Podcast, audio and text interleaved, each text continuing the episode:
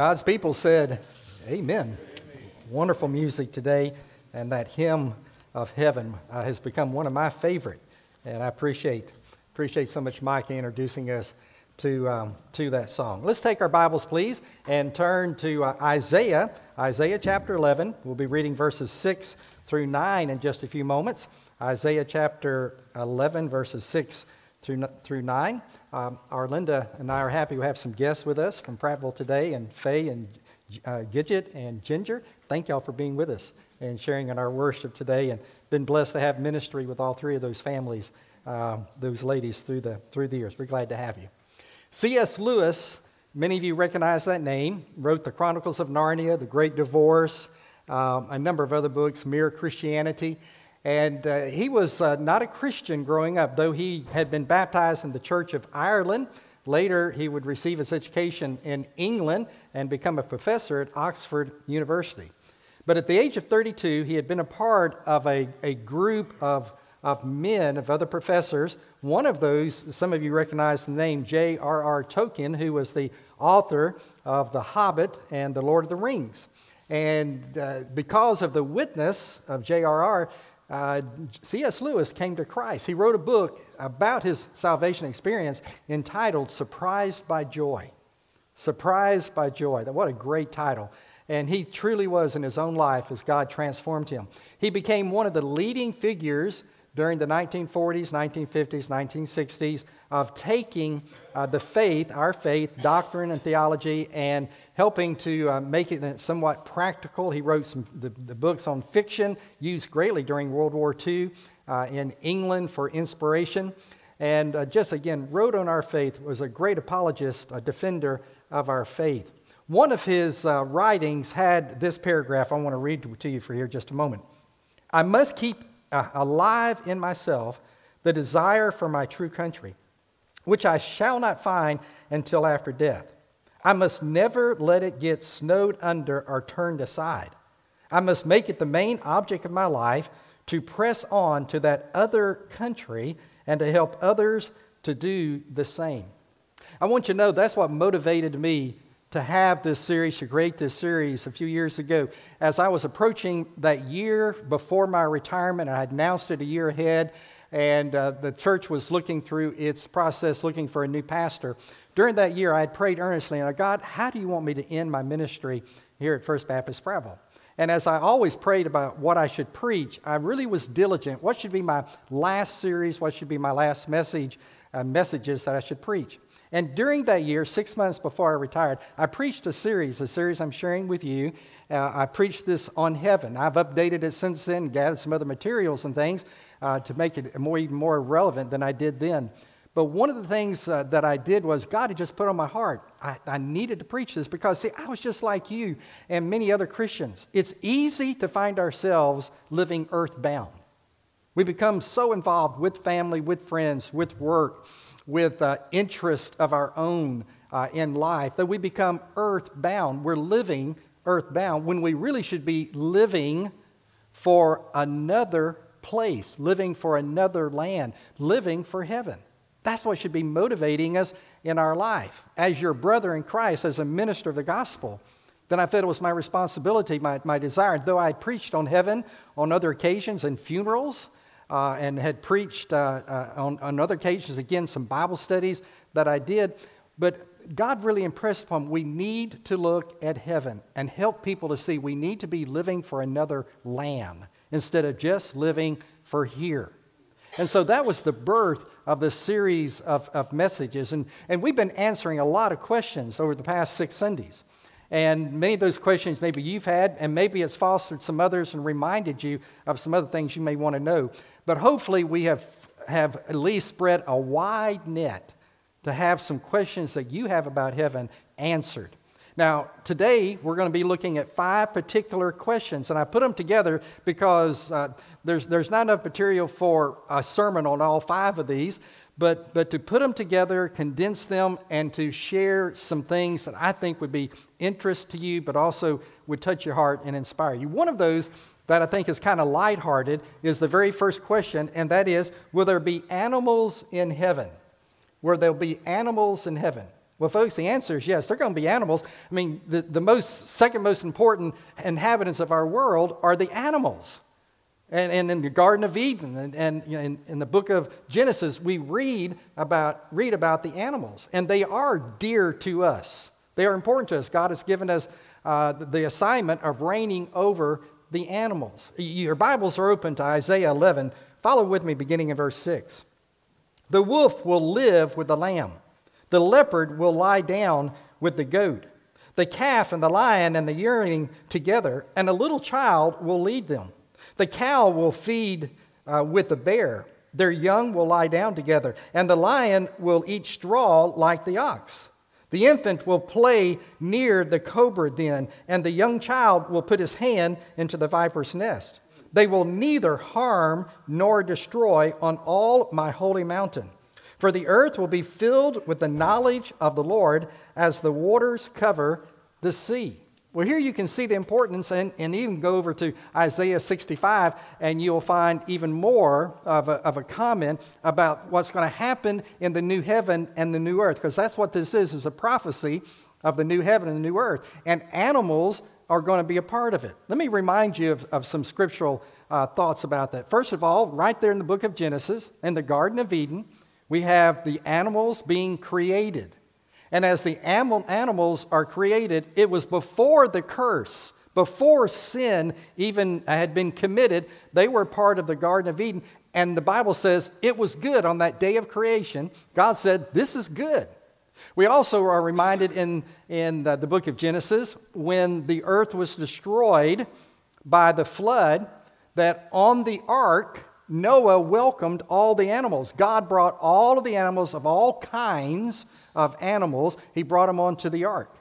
And he wanted to repopulate the earth after it would be destroyed by the flood, just like he brought Adam, or brought uh, Noah and his wife and his three sons and their wives onto the boat to repopulate the earth. He did that with animals as well. In the book of Revelation, chapter 19, we read about uh, Jesus on the white horse. Now remember, he came into Jerusalem on a donkey on Palm Sunday, and he came humbly on, on that donkey. But in Revelation chapter 19, at the end of the, of the tribulation, and at the last battle, he's going to be on the victorious horse, the, the white stallion.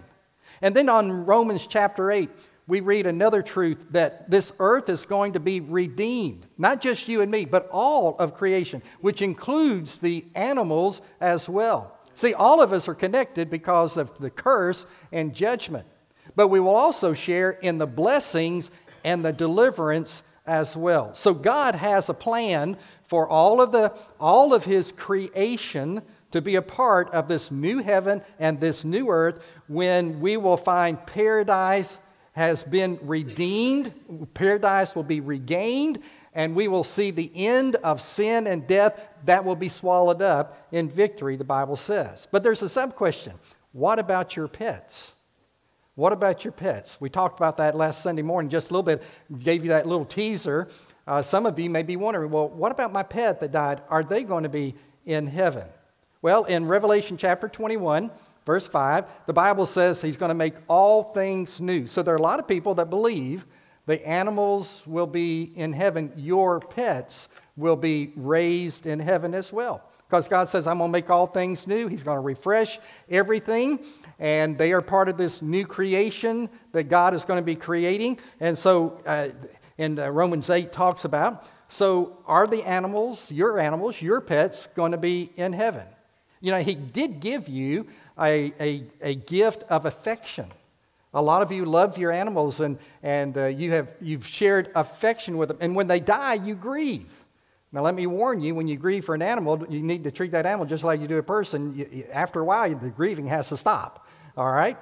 But you move on uh, from, from that grief. But it's okay to grieve. God gave you that heart. But God gave you the gift for affection for your, for your special pet. So the question is are they going to be in heaven? Well, the Bible doesn't give us a clear answer.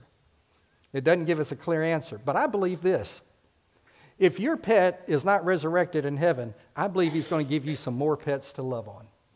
He's going to give you some more. There are going to be plenty of animals in heaven that, that you will be able to show that gift of affection to them in heaven. Well, let's move on. The second question What about near death experiences? Near death experiences. R.G. Lee was uh, one of the pastors that I, that I grew up on as a young preacher boy, kind of reading and emanating uh, some of his things in, in my own life and my own ministry. He was the longtime pastor of, of the Bellevue Baptist Church in Memphis, Tennessee. He, he preached a sermon, Payday Someday. He preached it all over the country. When he was on his deathbed, he raised up and he said, I see Jesus. I see Jesus. And I never did him justice. And he laid back down. And with his dying breath, he said, I see heaven. I see heaven. And I never did it justice either. There was a man by the name of Raymond Moody who popularized the phrase near death experiences. He wrote a book about this in 1975. He coined the phrase. He was the nephew of D.L. Moody. Some of you recognize him as a great preacher of the 19th century. And when, when D.L. Moody died in December 22nd, 1899, on his deathbed, he said these words I see earth receding, heaven is opening, and God is calling. But let me tell you something about D.L. Moody and R.G. Lee. Neither one of them came back to tell us what heaven was all about. It's interesting, none of them did that. So, what are we to make over near death experiences? Well, there's some things that they have in common. People that, that uh, shared their feelings, share what they experienced in their near death experience. They, they felt like they were floating in the air. Uh, they, they had a peace that they had never experienced in the past. Uh, they saw a, a, light in a tunnel. They talked about going through a tunnel and seeing light on the other side. They talked about that their life just flashed before them in, in just a matter of seconds. They, they speak about uh, being called back. People were calling them back into this world. And they talk about seeing God, seeing Jesus, seeing angels, and seeing their friends. And some of these have put their thoughts down in books. Let me share three that maybe you're familiar with. In 2004, there was a book written, 90 Minutes in Heaven. It was written by a preacher by the name of Don Piper. And in fact, one of my good friends in ministry had Don in his church a few years ago over in, in Montgomery. Uh, in 1989, he was involved in a, in a terrible uh, and tragic automobile accident in Texas. And he was pronounced dead on the scene, and a cloth was placed over him.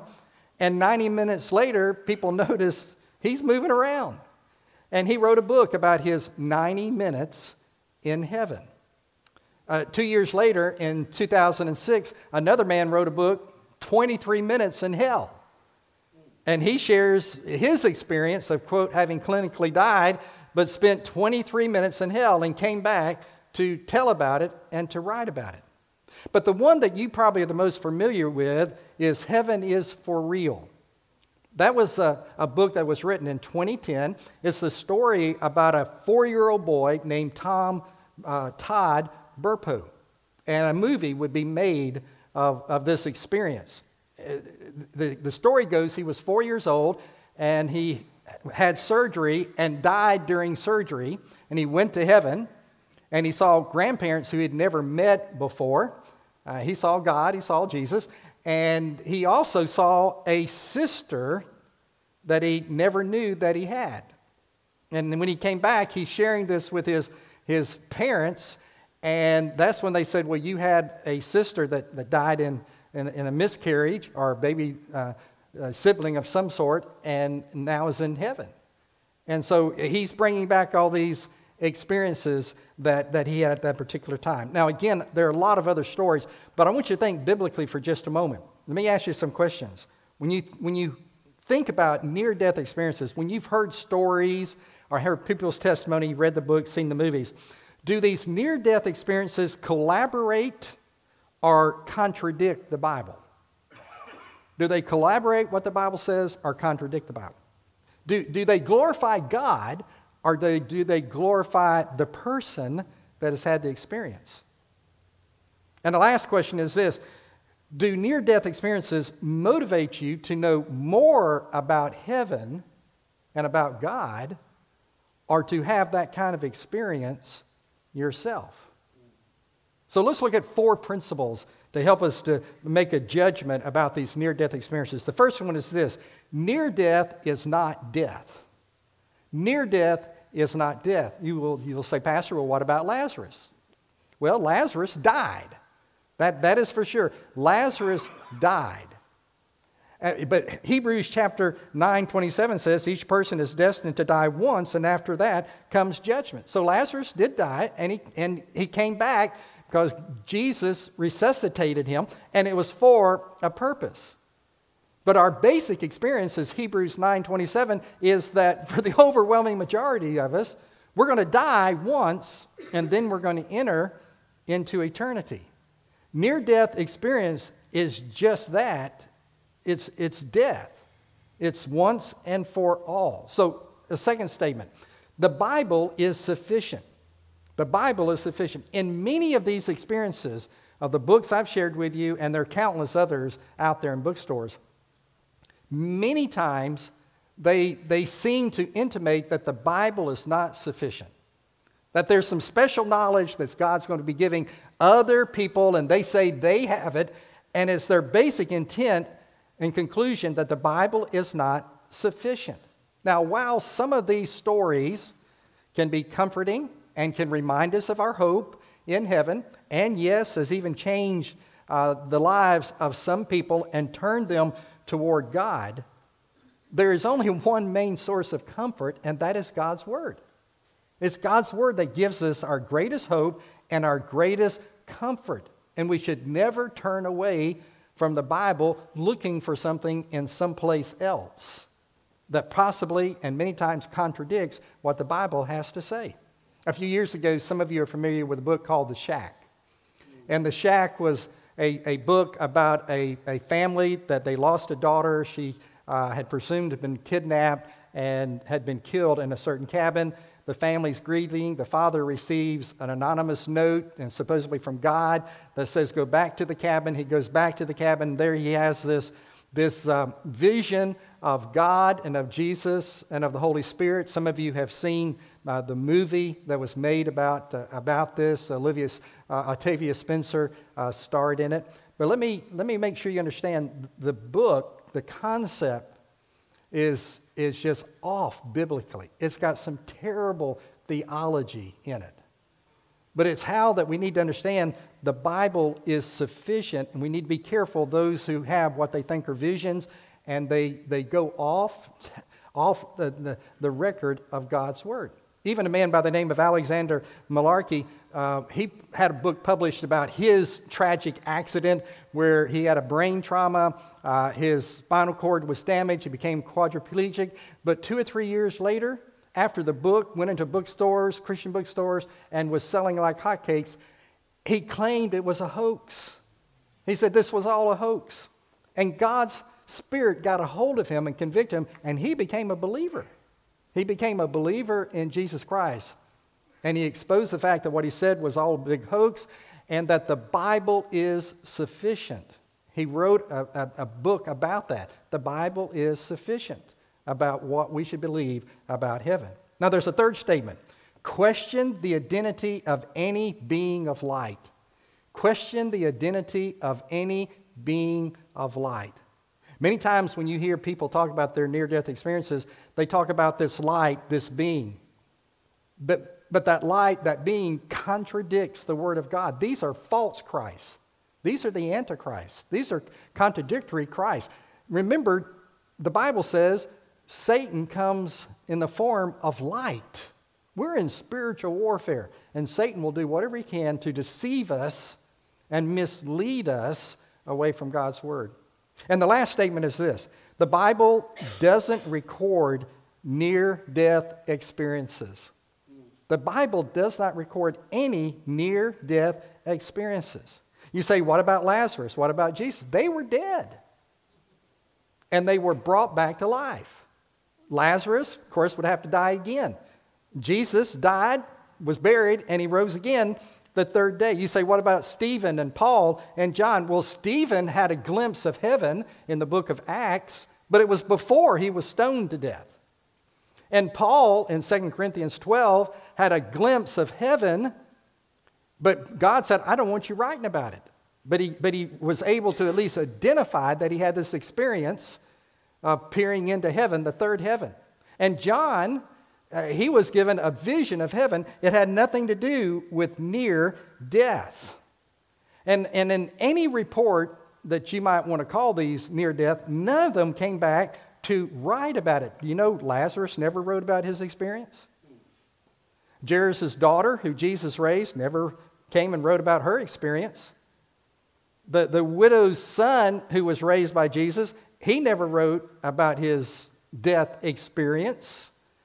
And to stop and think about it, and anytime somebody writes a book about their experiences, God didn't even let Paul write about his experience.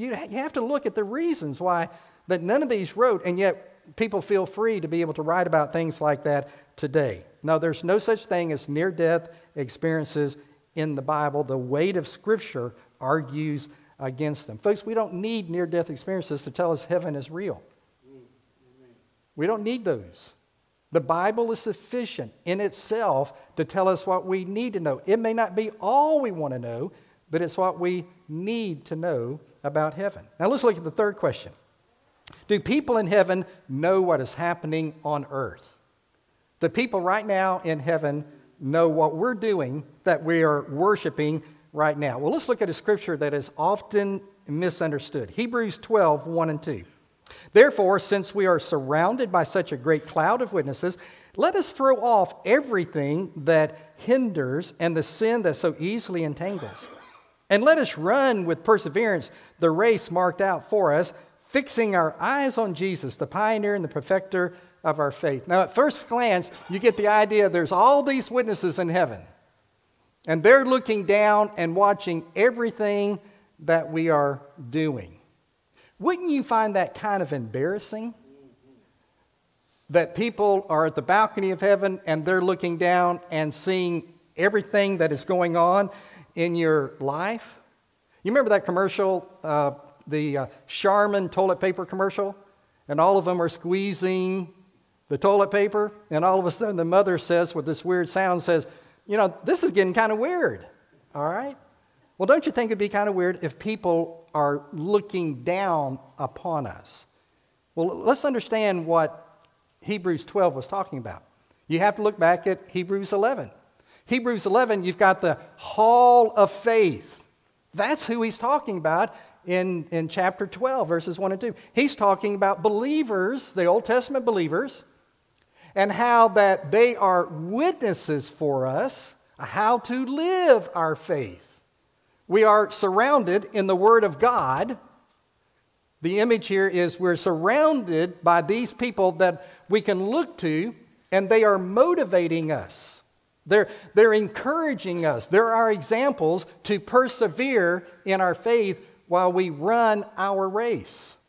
They're encouraging us, the obstacles that they had and they overcame by faith in God, that same faith will help us to overcome we can look to them as witnesses. No, they're not people up there. They're your, your family's not up there looking at what's going on right now. And while that, that, that sounds good and could be inspirational to us, no, they're not. Now, uh, is there an awareness in heaven of some things going on here? Well, we'd have to say yes. Jesus in Revelation 2 and 3. He talks about the churches, the seven churches. He was aware of what was going on in the seven churches. In 1 Corinthians 4, Paul says the angels are aware of what's going on. In, in Luke chapter 16, with Lazarus and the rich man, which I believe is a real story. When Jesus told parables, he never used names, but in this one, he uses Lazarus and this rich man. I think it's a real story.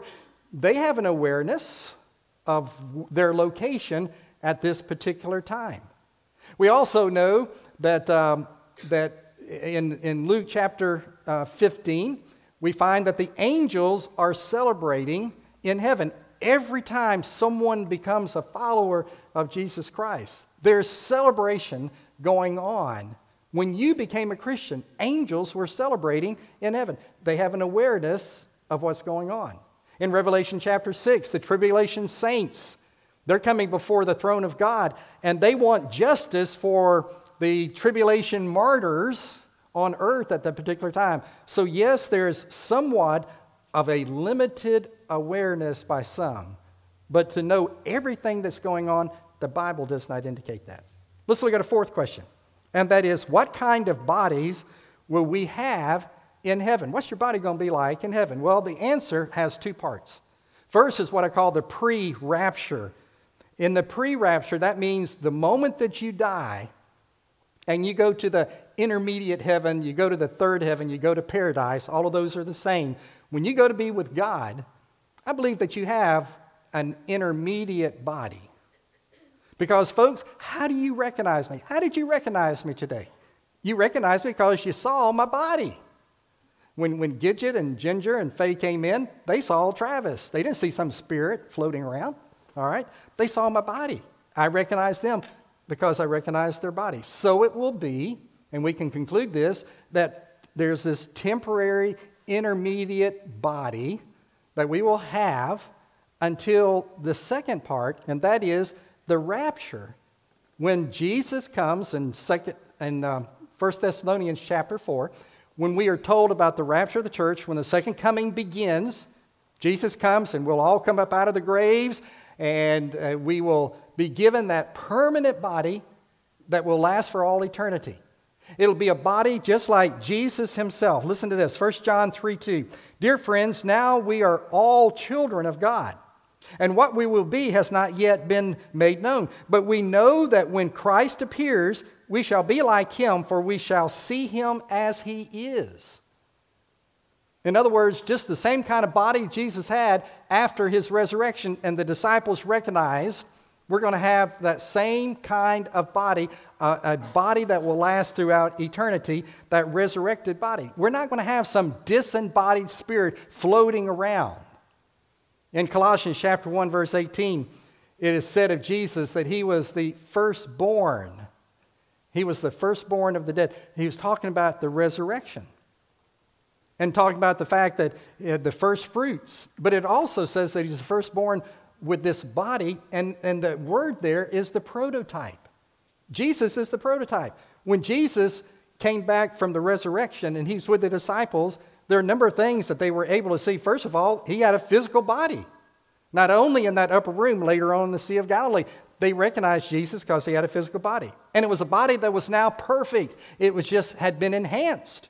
You will have that same kind of body. You'll have a perfect body, enhanced. Jesus was able to go in and out of rooms, out of doors, and it was able to move in an unbelievable fashion. You'll be able to do that. Your body will be enhanced as well. But it will be a personal body. We'll still be able to recognize you like they recognize Jesus as well. Now, the last question is this What does a Jewish marriage teach us about heaven? What does a Jewish marriage teach us about heaven? Remember in John chapter 14, Jesus says, I'm going to prepare a place for you, and if I go to prepare a place for you, I will come again and receive you to myself, that where I am, there you may be also.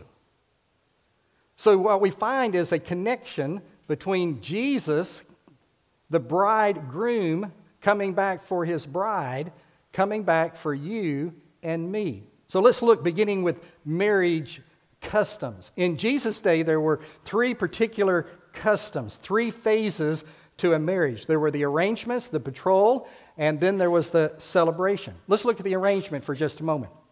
The fathers of the young man, the young woman, they would get together and decide okay, our children, we're going we're to let them marry each other. And then there would be the negotiation of the finances because the father of the, of the groom he was responsible for paying the dowry for the bride. So there had to be a financial agreement, and when that was struck, then they would move to the second phase, and that was the betrothal. And this is where the young man and the young woman, they would come together, commit to be husband and wife. It was a legal binding agreement. But they would not live together for a year. And even though they wouldn't live together, it was still legally binding. This is what happened with Mary and Joseph. They were engaged, they were betrothed for up to a year. What went on during that time? Well, the bridegroom went back to his home and he would build extra rooms onto his father's house so he could bring his bride at the right time. That was the betrothal. And then the third phase was the celebration. There would be a time in a spirit of playfulness that the groom would come unannounced. He would come and he would receive his bride and take her to his father's house. There would be this great celebration. They would have music, they would have food, there would be dancing. He would be coming down, say, the street where the bride uh, lived, and people would be shouting, The bridegroom is coming, the bridegroom is coming. There would be bridesmaids of the bride who would always be on watch and to let the bride know so that she would not be caught by surprise. Does that sound familiar? Matthew chapter 25. Jesus tells a parable about some bridesmaids, 10 of them.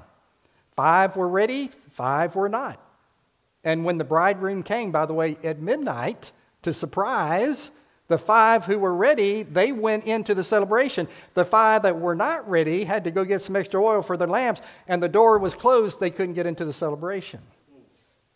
And so there we have the, the celebration, the customs of that particular day, and Jesus records part of that for us in Matthew 25. Now, how does that relate to our salvation?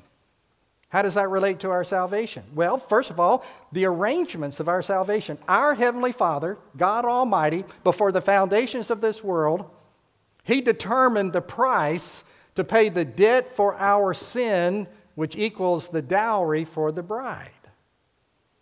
So that's the arrangements. God said His Son, the Lamb of God, will be the payment for the bride itself. So we look at the bride. The bride is the church. The church is called the bride of Christ. 2 Corinthians 11 2. I am jealous for you with a godly jealousy. I promise you to one husband to Christ so that I might be might present you as a pure virgin to him. Ephesians 5:32 says that it is a profound mystery that is the bridegroom Jesus and the bride the church. And for all of us that have been married and that are looking forward to marriage in the, the years ahead, for those widow and widowers that are here, your marriage is a symbol of the bridegroom and the church. And that's why it is to be held in such sacred way. That's why God hates divorce. Because your marriage is a symbol as a Christian is a symbol of the bridegroom and of the church, Jesus Christ. And so, where is Christ right now? Where is the bridegroom? He's in heaven with his Father. He's preparing a place for the bride. We're already betrothed to him when we made our commitment to him in salvation.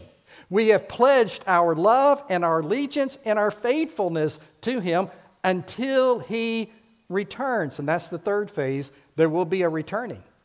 One day there will be the surprise when Jesus will come to receive his church. And what he will do is he will take his bride to his father's house where we will participate in the marriage supper of the Lamb and we will reign with him for all eternity. So here we have been pledged. We don't know the exact day, we don't know the exact hour when the bridegroom returns, but we are to be ready.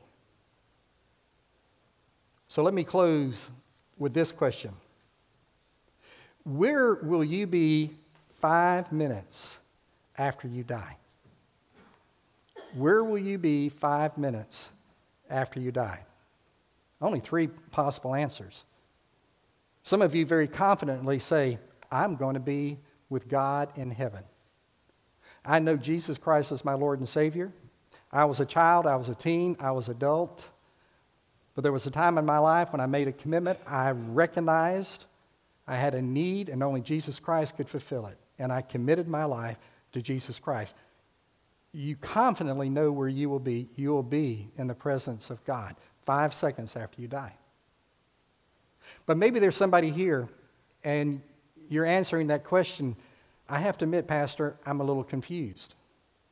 Well, there's two groups of people that can be confused. One of those are Christians who, for whatever reason, may not be assured of their salvation. You know, you made a commitment to Christ. You may again been a child, a teenager, an adult. Maybe you've not lived for him. Maybe there's been a lack of discipleship, maybe a full understanding of the salvation experience. And so there may be a, a little confusion. You just need some help to understand there's an assurance that if you know Christ, you have eternal life. But there may be somebody else in that same category of confused, but you're not a Christ follower and you are confused. You're, you're not sure. You hope, you, you hope, or I'm, I'm not sure, I'm, I'm, I, I, I don't have it all together. Listen, if you're in that part of the confusion, th- this is what you need to know. If, if there's a little ignorance here, let me be sure you know before you leave here this morning. If you're not a Christ follower, how do I become a Christ follower? You admit that you're a sinner. You admit that you've broken God's laws. You admit that you cannot pay the debt because there is a debt that is owed for your sin. And then you got to believe after you understand and admit that you're a sinner, believe Jesus Christ is the one that paid your debt for you. Believe in Him, trust in Him, God's Son, the only way of salvation. You've got to know Him to be able to know the Father and to get into heaven. There's a third thing, though, you've got to confess. It's not enough to have head knowledge, you've got to have a heart change. And that comes about by confessing Him as Savior and Lord. See, that, that takes away the confusion now. Because really, there's, there's only two places. You, either going to heaven or you're going to hell. Now, the confusion is gone because if you know Jesus, you're going to heaven. If you've not responded by admitting, believing, confessing, you're going to be separated for eternity in a place called hell. But there's a third response.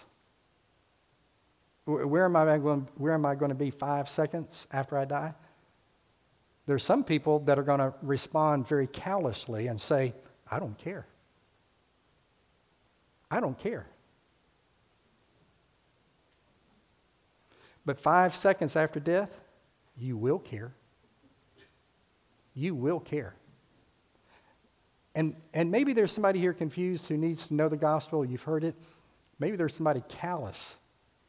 You know, we've all had calluses maybe on our hands, maybe on our feet, something that's rubbed and then just becomes insensitive to pain.